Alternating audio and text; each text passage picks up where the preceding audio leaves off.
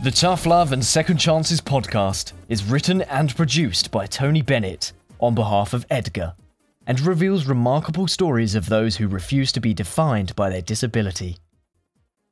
The power of the human spirit shines through with examples of how hope, courage, and the opportunity to express oneself through the game of golf makes for a combination that can improve and even save lives. Andreas Brandenberger and I had never met before, and it took just a few seconds for me to understand that Andreas has some kind of special sauce. Andreas was open and engaging, explained the value of being raised in a large family of three brothers and three sisters, how he enjoyed being part of a community, and how he found a way to step out of the shadows. Andreas made me think, and he is living testament to the power of gratitude for what life has to offer. Please enjoy the story of Andreas Brandenberger.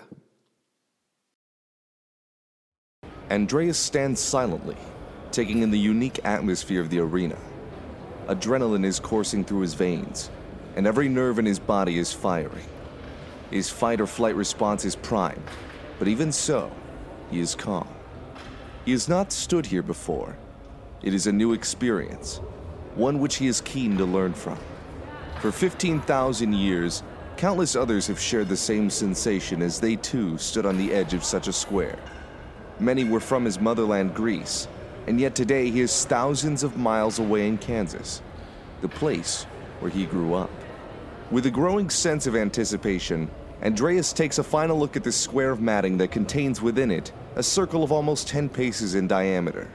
It is here where the activity is expected to happen, but in reality, the real action is taking place inside of Andreas as he prepares to take off his well worn hoodie sweatshirt with a pocket in the front.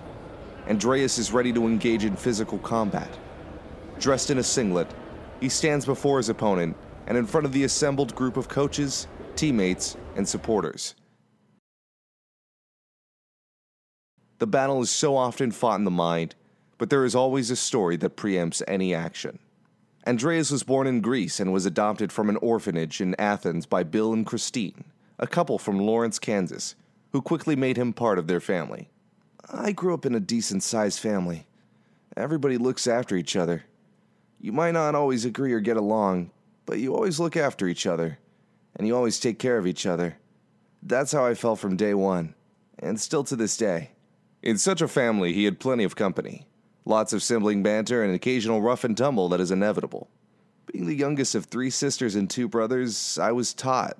They knew that the world is going to be tough, and so they're like, if we could pick on him, we could toughen him up or whatever. That's helping him out. And I don't know if that's good or bad, but it worked. Although his brothers wrestled and played football, sport was not a big thing in the family, especially when there were more important things to do around the farm. Andreas recognized from a young age that he was different from everybody else. But I wasn't that way with my family.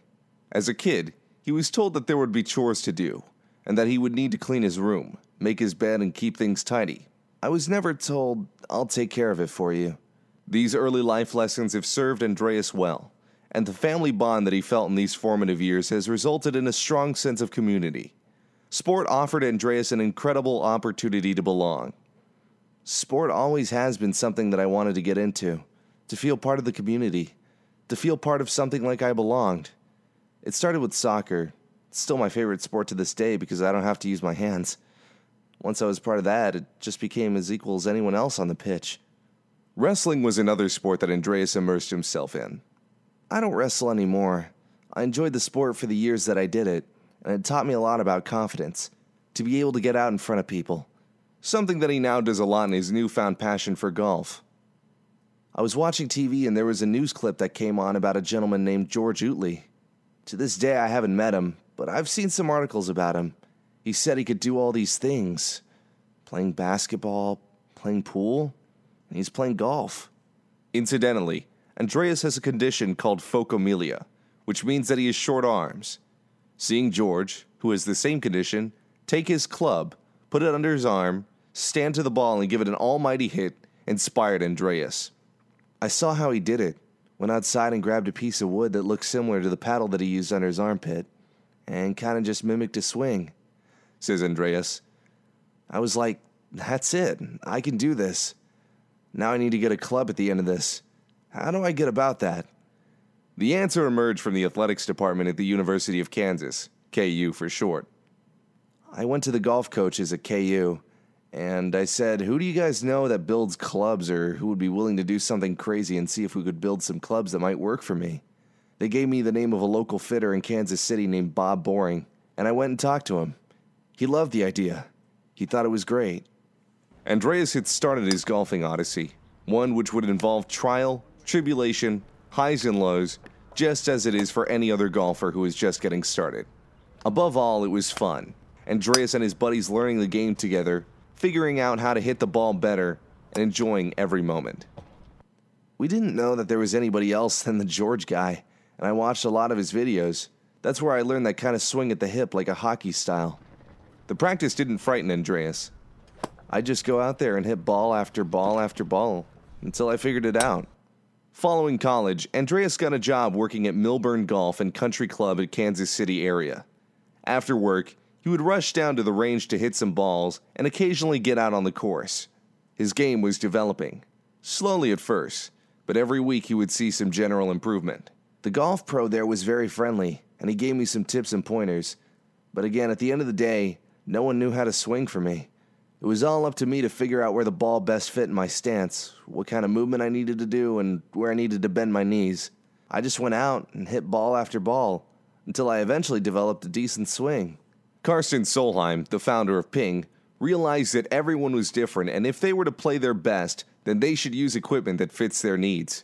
The company he founded is legendary for being the first manufacturer to put custom fitting at the core of its business practice. Who better to help Andreas? Karsten's son, John Solheim, who now leads the company, met Andreas and made his engineering and club fitting staff available to find a solution. It's just a wonderful crew down there. They treated me just like a pro. I actually got to meet a couple of pros when I was down there.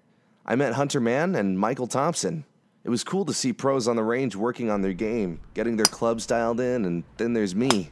Super, super green in the game of golf, just standing there trying not to look like an idiot. I was thrilled that someone would even care that I could swing a club, let alone some pros that are out there getting paid to play the game that they love as well. It was just a surreal experience to get some clubs made by a great organization. Through the association that Andreas had with the Ping Company, he found out about the adaptive golf movement, first in the United States through the United States Adaptive Golf Association, and then in other parts of the world.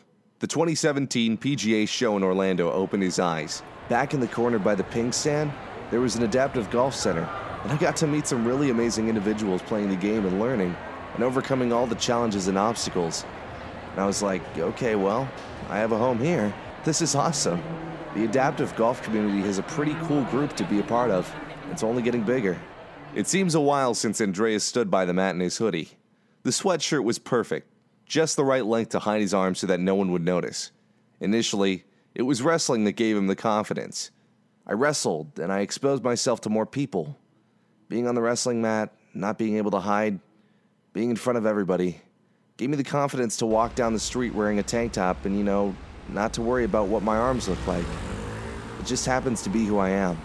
Andreas says he has his phocomelia in perspective, is in awe of other golfers with disabilities, and is immensely grateful for his life to this point. Andreas is kind around other people. He puts them at ease and helps them feel good about themselves. His message is simple don't give up on your dreams and do what makes you happy. If you want it bad enough, you can find a way to get it done. It'll be tough, it'll be hard. Most good things in life are always tough and hard. You've just got to find a way to persevere and get through it. There's never an easy button. Andreas stands at the edge of the tee box. The adrenaline is coursing through his veins, and every nerve in his body is firing. Yet he is calm. He has stood here before. It is not a new experience. Others have stood at the edge of this very tee box before. Many have shared the sensations that Andreas is feeling. The starter calls the players. On the tee from Kansas City, Andreas Brandenburger.